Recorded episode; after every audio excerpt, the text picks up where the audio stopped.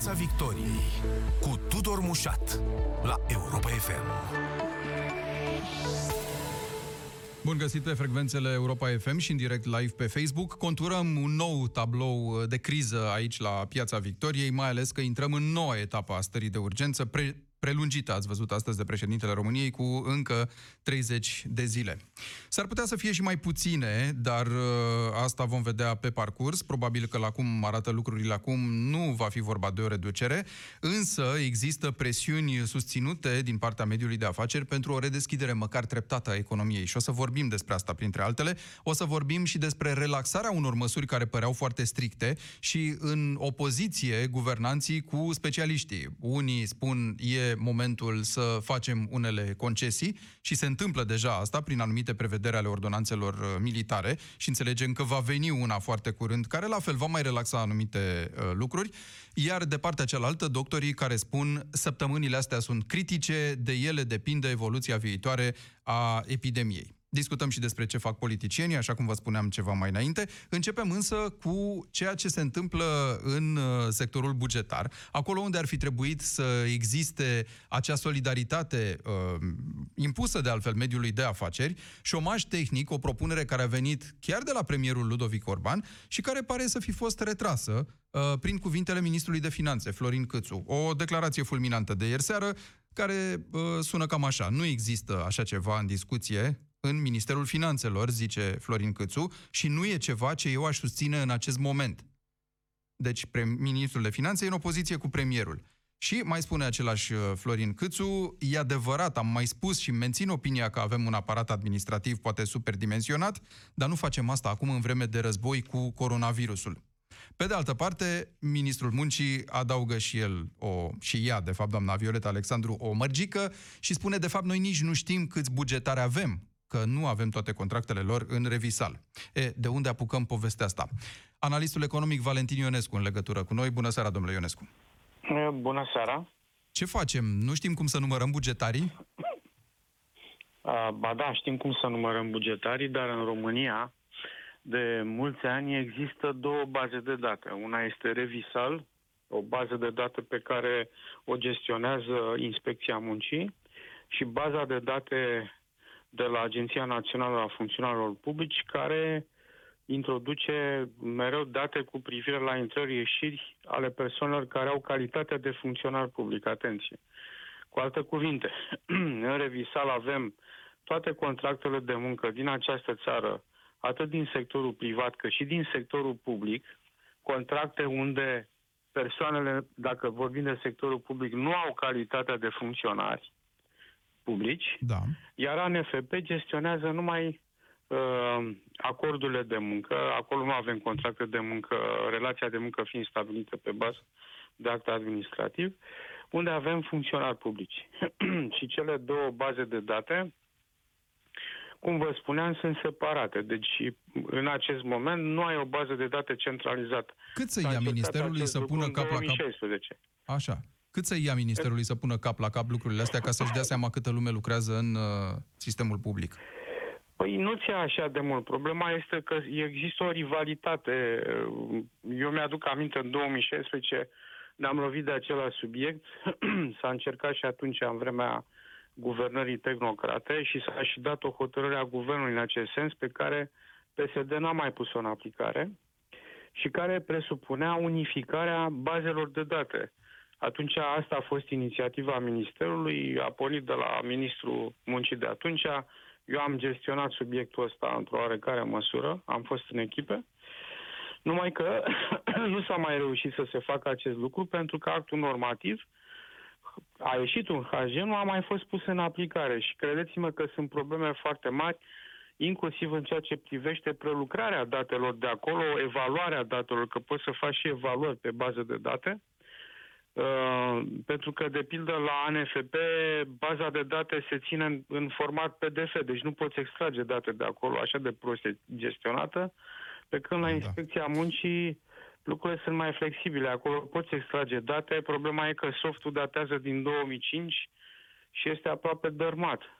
Ar trebui schimbat. Vă dați seama că totuși sunt, e o bază de date cu 5 milioane uh, pentru 5 milioane de persoane, dar nu sunt 5 milioane de contracte de muncă, sunt mai multe, plus zilieri.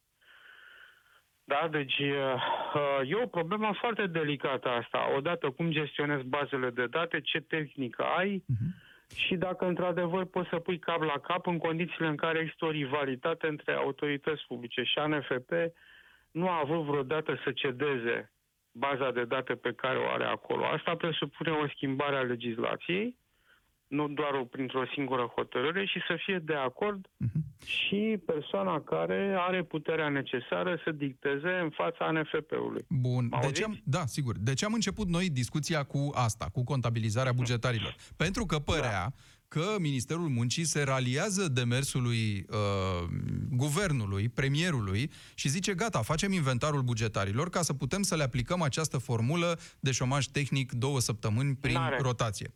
E, nu are legătură. Da, de fapt am descoperit între timp, nu are legătură, dar a venit în context, în siajul acestei decizii, că doamna Violeta Alexandru s-a apucat să discute despre asta cumva legat. Dar nu mai e nevoie, domnule Ionescu, pentru că ministrul de finanțe zice nu există o astfel de discuție despre șomaj tehnic parțial la Ministerul uh, Finanțelor și nu e ceva ce eu aș susține în acest moment. Trecem peste da, faptul probabil... că e un uh, dezacord între uh, Câțu și Orban. Trecem nu. peste asta. Ne uităm însă nu. la, la ideea de solidaritate care nu mai există, de fapt, așa cum ni s-a promis. Eu nu cred că e vorba de o contradicție între un ministru și șeful său. Mai degrabă, cred că domnul Câțu a fost lăsat să lanseze el ultima versiune pe acest subiect, unde nu se mai întâmplă nimic. Acum, eu vă spun dintr-o altă perspectivă, nu neapărat juridică, ci economică, în situații de criză este bine să conservi veniturile oameni cât poți de mult ca să poți să dai, să menții consumul la nivel agregat.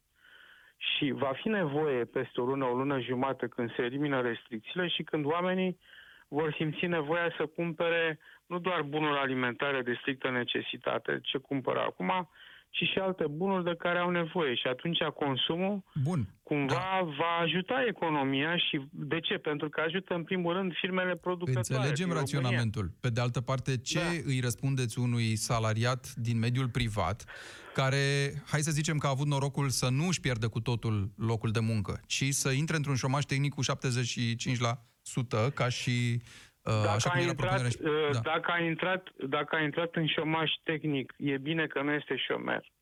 Deci argumentele, uh, pe de altă parte, nu, nu poți să folosești un argument de hai să ucidem capra vecinului. Nu, dar nu era un argument murit. de echitate? Dumneavoastră îi zice să ucidem nu. capra vecinului, s-a vorbit de solidaritate. Ce se întâmplă unora, nu, să nu, li se întâmple nu, și celorlalți. Eu, eu, eu nu, cum să spun, eu nu, eu nu spun că rău dacă unul trece printr-o situație rea, toată lumea trebuie să treacă printr-o situație rea. Adică, păi nu, da, aici nu e vorba de o răzbunare, e vorba un de un calcul uh, și economic, dar și care are și o dimensiune de solidaritate socială, dacă vreți. Așa nu, l-am înțeles eu, cel puțin. Și, nu are, și uite, am, am, nu are și am să vă dau un exemplu. Patronul de la uh, firme rețeaua de franciză de Five to Go, care funcționează în tot București, toată lumea o știe, uh, a vorbit despre același lucru, de solidaritate. Și eu acum vă ofer un contraargument. De ce nu ar trebui să existe această solidaritate? Domnul cu pricina, având cafenele, trebuie da. să se gândească... Nu, nu-i facem reclamă, nu știu, mai dați-ne nu, un nu, exemplu nu, de altă nu, firmă. Eu, Au mai îndemnat și am... alții la solidaritate. Și Dragoș okay, Anastasiu, poftim, ca să mai dăm un nume de, de nume de afaceri. Lăsați-mă, da. lăsați-mă doar să dau exemplu. Vă rog. Unul din șase oameni cumpără o cafea de la firma X. Gata, nu mai dau Așa. numele, da? Bun. În momentul în care are venitul redus, acel al șaselea om nu mai cumpără cafea de acolo sau se gândește de două ori dacă va cumpăra sau nu. Asta înseamnă că îi scade venitul acestei rețele sau acestei firme extinse și atunci va fi nevoit să-și restrângă un buget care poate afecta și oameni care lucrează acolo. Adică pot fi dați afară. Ce ai rezolvat cu asta dacă se întâmplă așa ceva? Ai rezolvat ceva? Păi eu zic că n-ai rezolvat nimic. Adică dacă tu reduci un venit la o firmă și firma aceea care lucrează în alimentație publică sau lucrează într-un alt domeniu, își reduce veniturile, reducându-și veniturile, reduce costul cu forța de muncă, automat o face. Și investițiile Și atunci nu văd care este câștigul. Eu înțeleg ce spuneți, dar am un contraargument da. pentru Ce dumneavoastră. Am un contraargument asta? pentru dumneavoastră. Dacă nu-și permite, sigur că puteți vedea în termen de capra vecinului, dacă nu-și mai permite o cafea uh, salariatul la privat, nu și-o mai permite nici cel de la stat, n-am făcut Așa nimic. este. Pe de altă parte, e vorba Da. și de ceea ce se întâmplă, cum să spun, pe termen lung cumva. Adică salariatul de la stat zice, ok, nu numai că nu-mi permit acea cafea, da, am stresul zilei de mâine, nu știu dacă afacerea va mai exista, nu știu dacă mă voi mai întoarce din acest șomaj tehnic la un loc de muncă. În schimb, salariatul de la stat nu are aceste probleme, el ia banii chiar uh, făcând mai puține decât făcea înainte, pentru că nu e așa, stând acasă, nu prea poate să facă foarte multe și totuși își Știți ce primește se întâmplă? salariul integral. Deci mă întorc la această dimensiune de echitate, dacă vreți, nu neapărat de capra vecinului, că nu despre asta e vorba. Nu, eu, eu uh, vă dau, eu v-am spus și vă pot da și în continuare argumente și să vă spun că în lanț, în momentul în care tu ai afectat un consum, indiferent de natura acelui consum, că e vorba de alimente, că e vorba de bunuri nealimentare, nu are importanță, tu ai afectat atât firme interne, cât sigur și firme externe, că și acelea lucrează în România. Dacă am o firmă, vă dau un exemplu, o firmă care vinde numai bunuri de import, am acolo uh, personal românesc? Am. Dacă firma respectivă nu mai importă pentru că nu are cine să-i cumpere produsele, câți oameni sunt dați afară de acolo? Nu cumva toți? Iarăși nu mai calculul suntem dumneavoastră șomaj e, e perfect rezonabil. Dar uitați, știți ce Da. cred că se întreabă multă lume din mediul de afaceri? Că am văzut deja comentarii pe rețelele sociale, Da. odată ce am lansat tema emisiunii. Uh, oamenii zic așa, dar stai puțin, nu mai bine uh, îl trimiți în șomaș tehnic pe ăla de la stat și mă lași pe mine să susțin consumul? Adică de ce mă trimis pe mine din mediul privat în șomaș tehnic și nu-l trimis pe ăla de la stat? Și lasă-mă pe mine să cumpăr cafele Pentru- și și eu- uh, eu vă bricolaje spun- și alte lucruri și să susțin Nu. eu economia. Vă spun, vă spun eu, în, acum discutăm de două momente diferite, că în acest moment nu susține nimeni economia. Exact, că Dar sunt închise discutăm multe pentru sectoare. Da. Perioada, Pentru perioada de recuperare. Și eu vă spun următorul lucru. Cei care se află în șomaj tehnic au o șansă să se întoarcă, pentru că de-aia sunt în șomaj tehnic. Altceva trebuie să ne preocupe. Cei care sunt în șomaj și să știți că în momentul de față se aplatizează numărul celor aflați în șomaj tehnic și crește numărul celor care intră în șomajul propriu-zis. Asta ar trebui să ne preocupe mai mult acum și nu dacă există sau nu echitate, pentru că i- ideea asta cu echitatea, care are doar o, o conotație strict politică, după părerea mea, nu una economică, pornește de la un calcul greșit. Domne, avem bani puțin, cum îi împărțim? Păi, un moment, dar de ce avem bani puțin? Cum facem rost de bani în așa fel încât să nu-i afectăm pe toți? Ideea este, uh, adică ce, ce spuneți dumneavoastră și cei care merg pe ideea de echitate au ieșit din optimalul parentian care de 100 de ani îmi spun următorul lucru, că o decizie în plan economic și politic se ia în așa fel încât să nu afecteze o persoană. Iar dacă am afectat-o, să o compensez pentru pierderea pe care a suferit-o. E bine, la noi nu există gândirea asta care în Occident, în orice politică economică, există de, de la al doilea război mondial încoace. Așa ar trebui să gândim. Și atunci nu trebuie ca eu să, uh, să, su- să fac să sufere unul și dacă suferă unul trebuie să sufere toți. Nu. Trebuie să fac în așa fel înc- încât acei care suferă să nu mai sufere. Știți ce lipsește? Da, de acord cu dumneavoastră. Știți ce lipsește din povestea asta? Lipsește, domne, uite, sunt anumite persoane care de data asta chiar nu fac mare lucru stând acasă, în vreme ce unii din mediul privat totuși fac anumite lucruri. Și cine măsoară? Asta vreau să vă întreb. Po- Putem să evaluăm care dintre salaria, dintre funcționarii publici, de fapt, că noi nu vorbim aici nici de medici, nici de profesori, nici de polițiști, nici de alte structuri, să zicem, care funcționează zilele astea. Vorbim mai ales de administrație, centrală și locală. Știți ce se întâmplă? Eu, acum, ca să mă înțelegeți, că v-am dat niște argumente strict economice. Nu anul ăsta, dar la anul sunt de acord că trebuie făcut o ajustare pe fondul de salarii, pentru că în administrație și în general în sectorul public, care nu înseamnă numai administrație, sunt multe, sunt multe persoane care taie frunze la câini. Dar nu o faci în plină criză când trebuie să relansezi consumul, care este o, un braț. Al doilea al braț este să susții și latura ofertei, da? Că altfel n-ai cum să relansezi economia. Da. Așa e, a- astea sunt legile economiei, n-ai ce să faci. Deci ce vreau eu să spun este că în momentul ăsta de conjuncție critică, poți să faci niște schimbări, că va ține ceva, dar trebuie să le, uh, fiecare decizie în parte să o faci la momentul potrivit.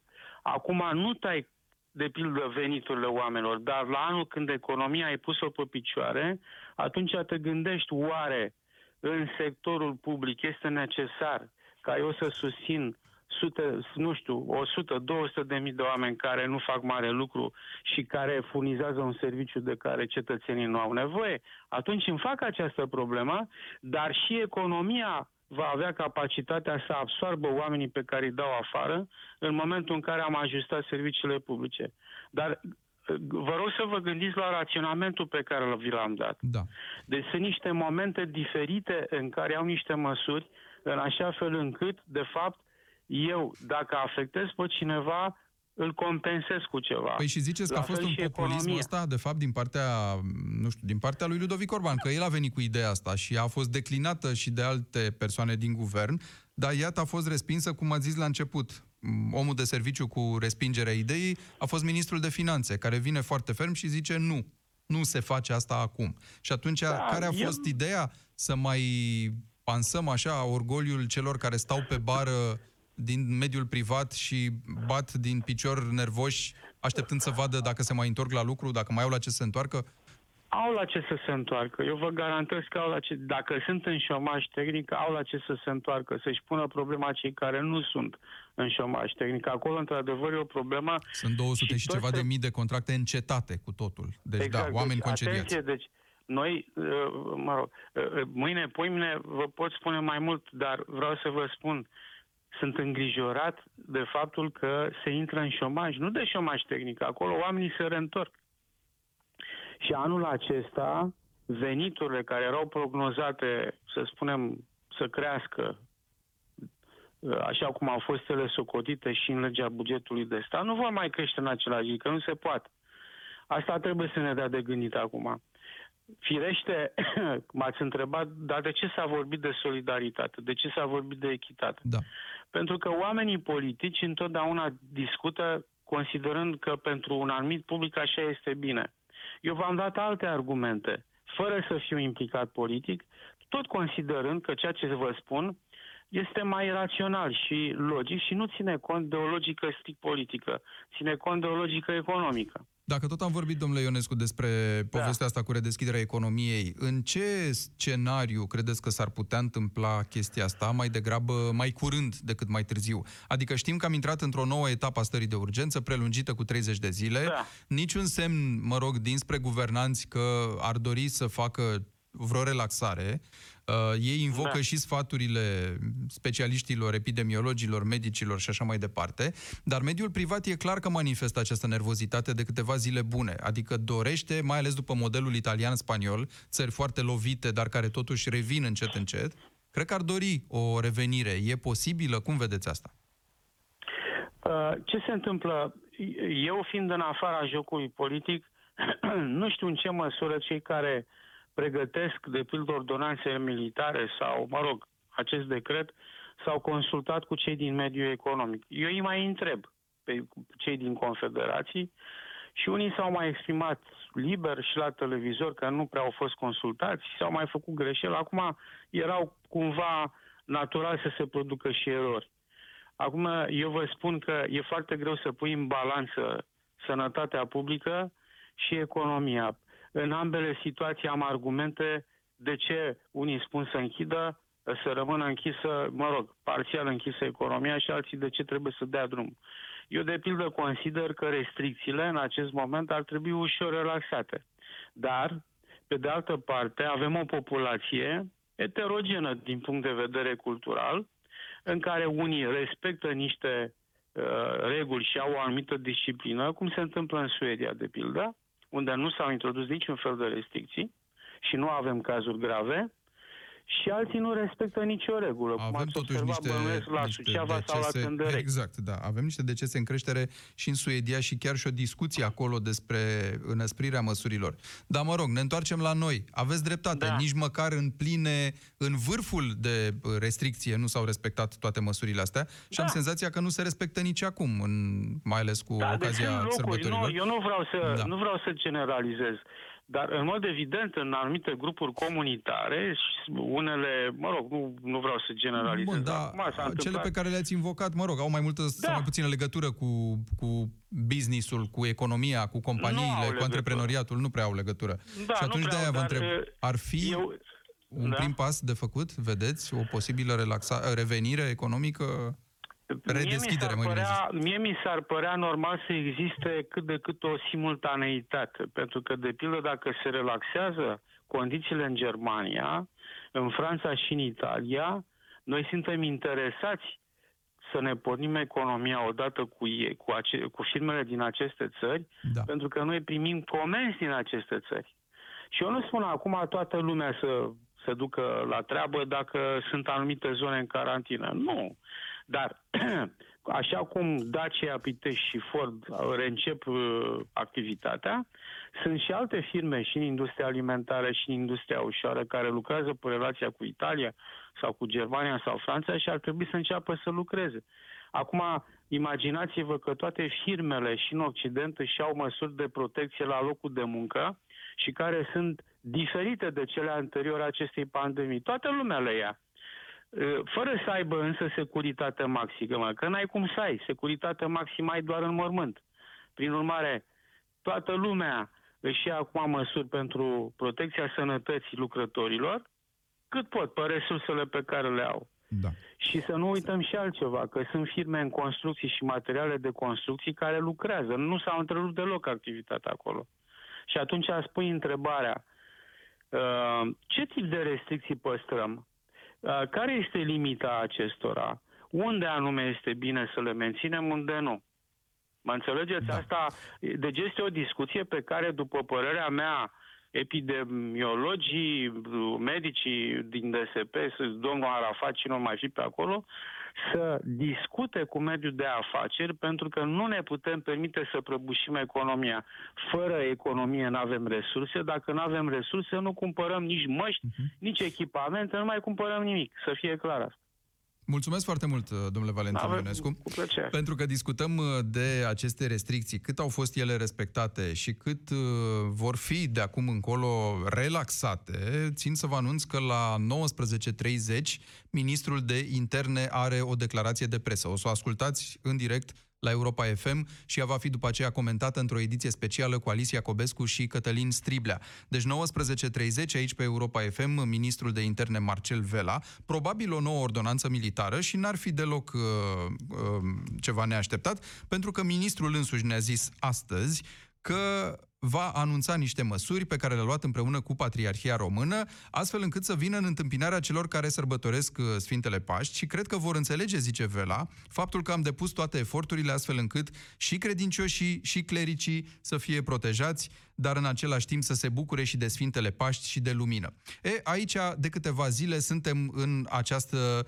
dihotomie, cumva. Să fim și protejați, așa cum ne cer doctorii, cum insistă președintele Claus Iohannis, l-ați auzit to- chiar azi, uh, insistând foarte mult și zicea nu uh, vă îmbolnăviți și, și nu vreți să ajungeți pe un pat de spital. Da, într-adevăr, în perioada asta nu cred că vrea nimeni pe un pat de spital în uh, România, nu vrem în general, dar aminte acum. Deci avem pe de o parte avertismentele astea și avem pe de altă parte tot felul de interpretări ale ordonanțelor militare, acele întrebări și răspunsuri din care vedem că foarte multă lume de fapt s-a relaxat și găsește tot felul de motive pentru a fi pe străzi, în magazine, în mijloacele de transport în comun, în mașina proprie, în orice caz nu mai e cum era acum două săptămâni. E foarte relaxat mersul societății. Gelu Duminică, sociolog, în direct cu noi. Bună seara! Bună seara!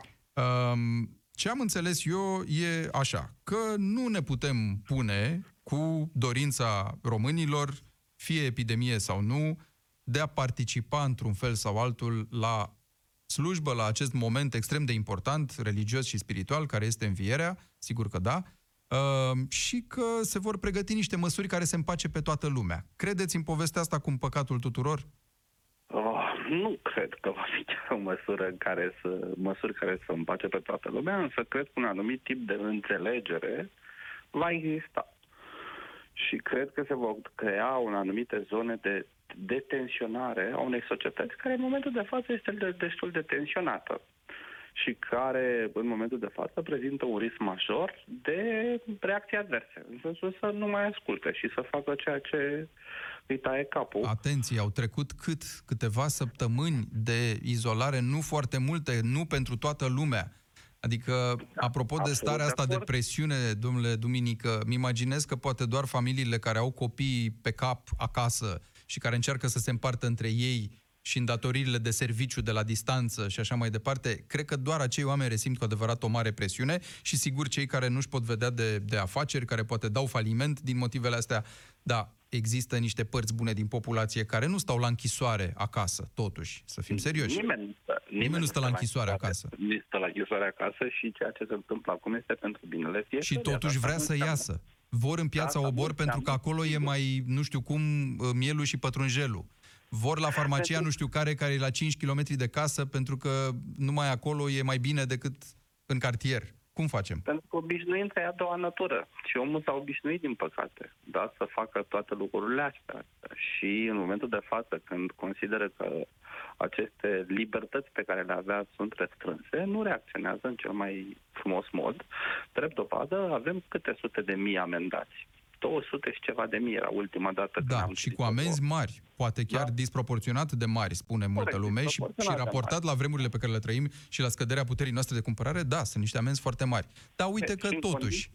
Și în condițiile în care se dau aceste amenzi, în condițiile în care sunt zeci de mii de oameni care sunt penalizați, uite că se întâmplă, da? Vedeam imaginile din piața Obor de, din weekendul trecut. Da, pentru că, repet, omul este, din păcate, un animal social da, sau din fericire și simte nevoia să relaționeze. Da, nu vi se pare că e... N-am avut cultura asta de, de a respecta ordine, de a respecta disciplina. Pe mine ce mă intrigă, domnule Gelu Duminică, e că nici autoritățile însele nu par să-și respecte sau să interpreteze unitar propriile reguli. Păi știți cum asta e, e, asta e problema, de fapt. N-am nimic cu nimeni, da. Peștele de la cap se împute și se curățe de la coadă. Da, iar în momentul în care vedem că regulile sunt făcute pentru unii și alții dau senzația că au alte, au alte reguli, logic că populația este destul de deranjată. Doi, da. nu am văzut mesaje din partea autorității care să meargă și pe emoție, nu numai pe coerciție pe înțelegere din aia, pe empatie, nu numai pe coerciție. Adică am văzut inclusiv discursul președintelui de astăzi, care a fost unul corect, dar extrem de militaros. Adică nu, nu a, a făcut apel Astăzi poate că da, dar nu a, a zis același președinte, iertați-mă, în repetate rânduri, aveți grijă, milă, nu știu, încercați să vă ocrotiți părinții, bunicii, pentru că sunt vulnerabili. Așa, cu tonul lui ușor robotic, cum spun mulți, dar totuși mesajele au fost în zona asta. Aveți grijă, încercați să ocrotiți niște vieți omenești, în niște persoane vulnerabile, să nu le aveți pe conștiință, să nu ajungă, iată, ne zicea azi, în spital. Ieri dimineața spuneam unor colegi de dumneavoastră de la un post de televiziune faptul că în momentul de față trebuie să fie create zone de detenționare pentru societate. Societatea a acumulat foarte multă tensiune, tocmai din cauza uh, mesajelor care nu au fost foarte coerente din toate părțile și mai atunci când au fost, au fost mai degrabă pe zona asta. Nu ai voie, nu ai voie, nu ai voie. Și aduceți-vă aminte ce se întâmplă cu un om în, la începutul devenirii sale, respectiv când e copil, când îi spui că nu are voie și nu, nu internalizează de ce nu are voie să facă lor. Taman aia face. Bă, de acord. Dar eu, eu tot nu mă lămuresc în legătură cu discrepanța asta care pare să vină. Deci vin medicii și spun, Ministrul Sănătății, specialiști vin și spun, sunt săptămâni critice de respectarea distanțării sociale, zilele astea, depinde evoluția, depinde să nu aglomerăm sistemul, să nu punem presiune. Pe de altă parte, vin, uh, nu știu, ministrul de interne, vin politicienii și zic, stați puțin că încercăm să facem să fie bine. Păi, nu puteți să vă păi gândiți de la început? nu lucrează pe voturi. Nu uitați. Medicii nu lucrează pe Da, da, simpla rațiune a stării de urgență și a ordonanțelor militare pe care politicienii le-au impus până la urmă, au venit ca urmare a sfaturilor medicilor. Acum, cu anumite ocazii, ele sunt ocolite? Domnul Mușat, anul ăsta avem la alegeri. mai devreme sau mai târziu. Da, din păcate, vedem politicieni care, da, și cum am avut întotdeauna, care guvernează cu sondaje de opinie lângă ei. Păi și au da. de ales între a fi generoși de Paște și a lăsa lumea să circule, uh, dar cu riscul de a își contabiliza un număr mare de decese după perioada asta. Vedeți, o spuneți dumneavoastră. Ce ziceți de asta? Avem, e frumos avem... să te prezinți în alegeri cu un bilanț de mii de morți? Cred că niciun politician nu vrea asta. Păi nu vrea, dar în același timp vrea ca poporul să-l considere cool și să-l considere, uite bă, ce a făcut, uite, ai văzut, în Spania s-a relaxat, în Germania s-a relaxat, suedezii, bă, ce au făcut suedezii, bă, și ai văzut? Da? Acum trebuie să ne punem un pic și în pielea politicianului. Politicianul guvernează o societate, așa cum este ea. Da? Iar societatea românească, repet, nu este una care... M-aș pune până la, până la, până la riscul sau riscarea sănătății publice, nu? Adică pot să înțeleg politicianul până când uh, devine, dacă vreți, favorizează uh, o epidemie ucigașă. După aia, acolo nu pot să mai înțeleg. Sau îmi place să cred că măsurile nu vor fi atât de relaxate pe cât încercați dumneavoastră acum să, să le spuneți. Sper din tot sufletul să... Păi hai să vă dau două exemple. Să nu aveți dumneavoastră și să nu aveți dumneavoastră. Așa ne-am dorit. Dar există deja da? niște exemple, domnule Duminică. Avem voie să ieșim după 22 în proximitatea casei la slujba de înviere dacă avem o biserică? Răspuns, puteți ieși în proximitatea casei pentru a primi lumina de la voluntari. Uh, nu puteți să vă duceți la biserică indiferent cât de aproape este. Dar, în cazul în care locuiți la bloc, puteți ieși din casă, de asemenea, pentru a primi lumina adusă de voluntarii uh, BOR, dar e esențial să respectați regulile. Asta e un fel de să fie bine, să nu fie rău. Încercați să nu ieșiți prea departe, adică nu vă duceți la biserică, dar um, uh, aveți voie în, uh, lângă bloc. Încercați să nu aglomerați, dar fiecare are propria idee despre ce înseamnă aglomerație sau nu. Domnul. Așteptați-i pe voluntari, adică interacționați cu alte persoane, dar încercați totuși să nu interacționați. Păi să ne înțelegem, cum e? Deci oricum mai dau, nu este bine, vă spun foarte onest. Da? Dar în momentul de față, dacă spui nu ieși, pentru că dacă ieși o să iasă amendă, o să fi vină amenda, vor fi foarte mulți care vor ieși. Din punctul meu de vedere, ceea ce face în momentul de față guvernul ca mesaj public este să încerce să ofere o relaxare, o relativă relaxare mentală, nu, de, nu legală, pentru că legea este aceeași, norma este aceeași, da? însă omul are senzația că poate să iasă dacă respectă distanțarea socială.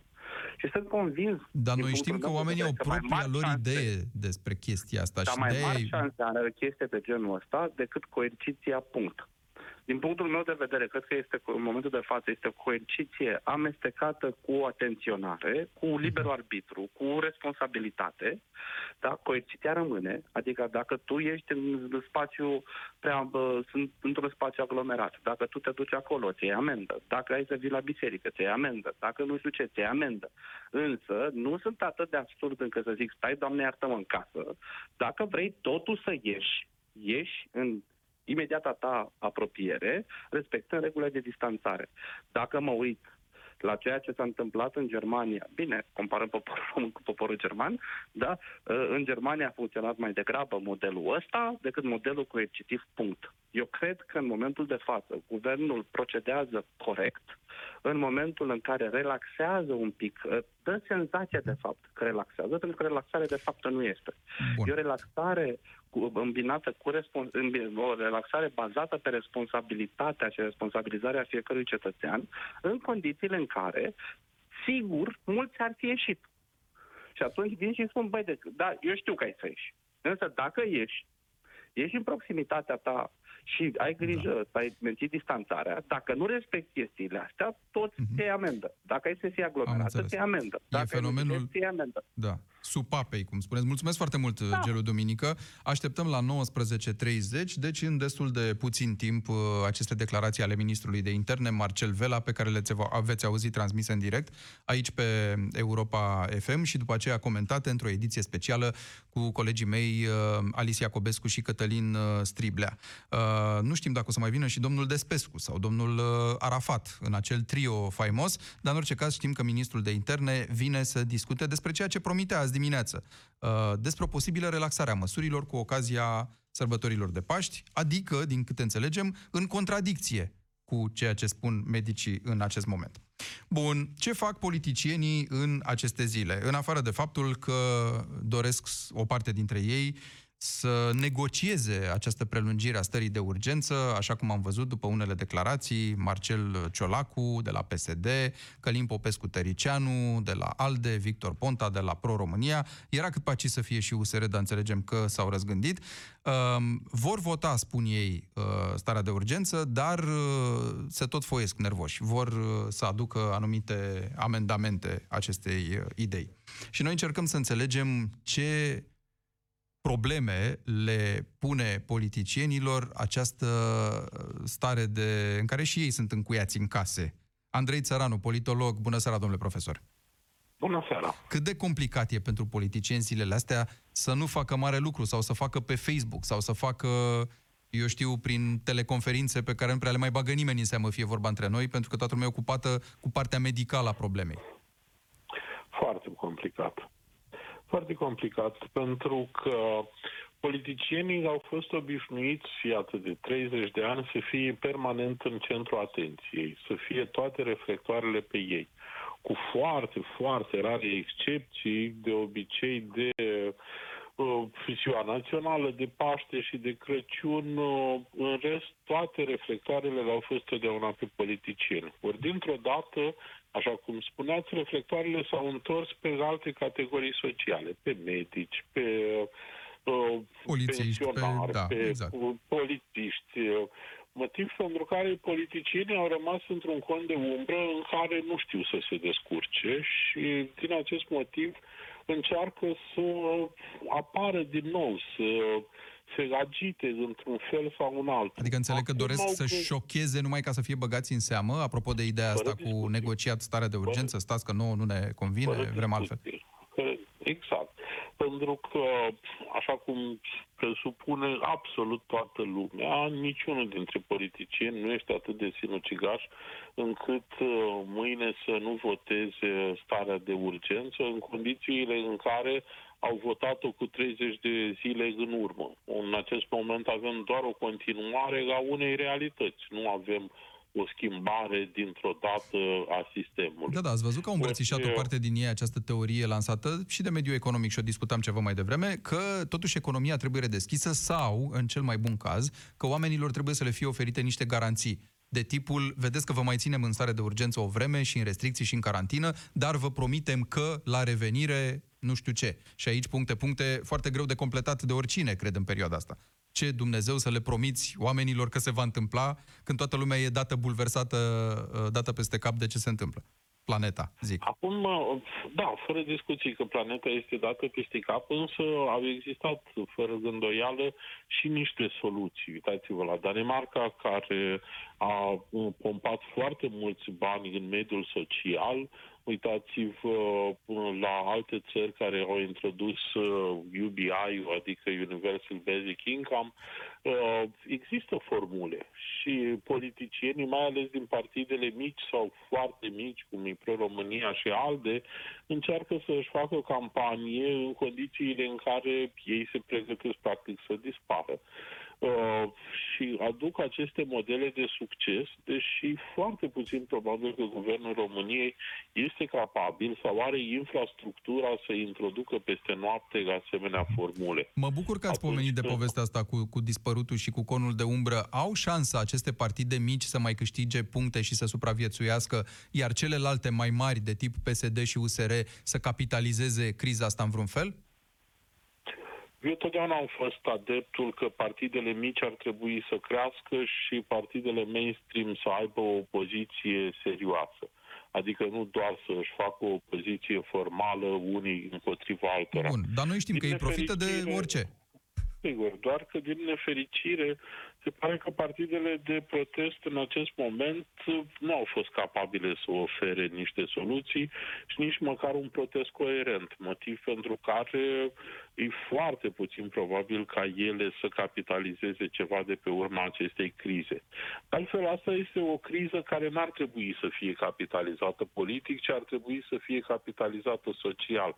Societatea ar trebui să înțeleagă noile schimbări de paradigmă, de conștiință, voință, economice, inclusiv politice, care au fost determinate de această criză. Dar vedeți un reset Bine, perfect, așa un restart după ce se va întâmpla cu criza asta, un restart de la punctul de dinainte, că nu putem să facem abstracție de ea. Guvernarea va deconta unele chestii, poate își va lua laude, cine știe pentru altele. Politicienii din opoziție par cei mai vulnerabili în momentul ăsta, pentru că nimeni nu prea băgă în seamă, nu? Într-un fel. Tocmai, da. Aici, vedeți, societatea ar trebui să se gândească, pentru că a trăit o situație și trăiește o situație foarte complicată, că există și alte modele, că există și alte posibilități de rezolvare a problemelor noastre eterne, că modelul ultracapitalist nu este un model precum sistemul solar, adică un sistem imobil, că există variante multiple la aceeași stare de fapt și că unele țări au rezolvat mai bine și altele mai rău această situație. Ori, repet, dacă societatea nu își va schimba paradigma, este foarte puțin probabil ca partidele politice să își schimbe paradigma. De obicei, asta se întâmplă deja de foarte multă vreme, partidele se iau după cărările bătătorite de societate și nu invers. Mulțumesc Încă foarte mult! Văzut. Mulțumesc foarte mult, domnule profesor Andrei Țăranu. Reamintesc ascultătorilor noștri că la 19.30 Marcel Vela, ministrul de interne, face noi declarații. Le puteți auzi aici și după aceea le veți auzi și comentate de Alicia Iacobescu și Cătălin Striblea. Pe curând! Piața Victoriei cu Tudor Mușat la Europa FM.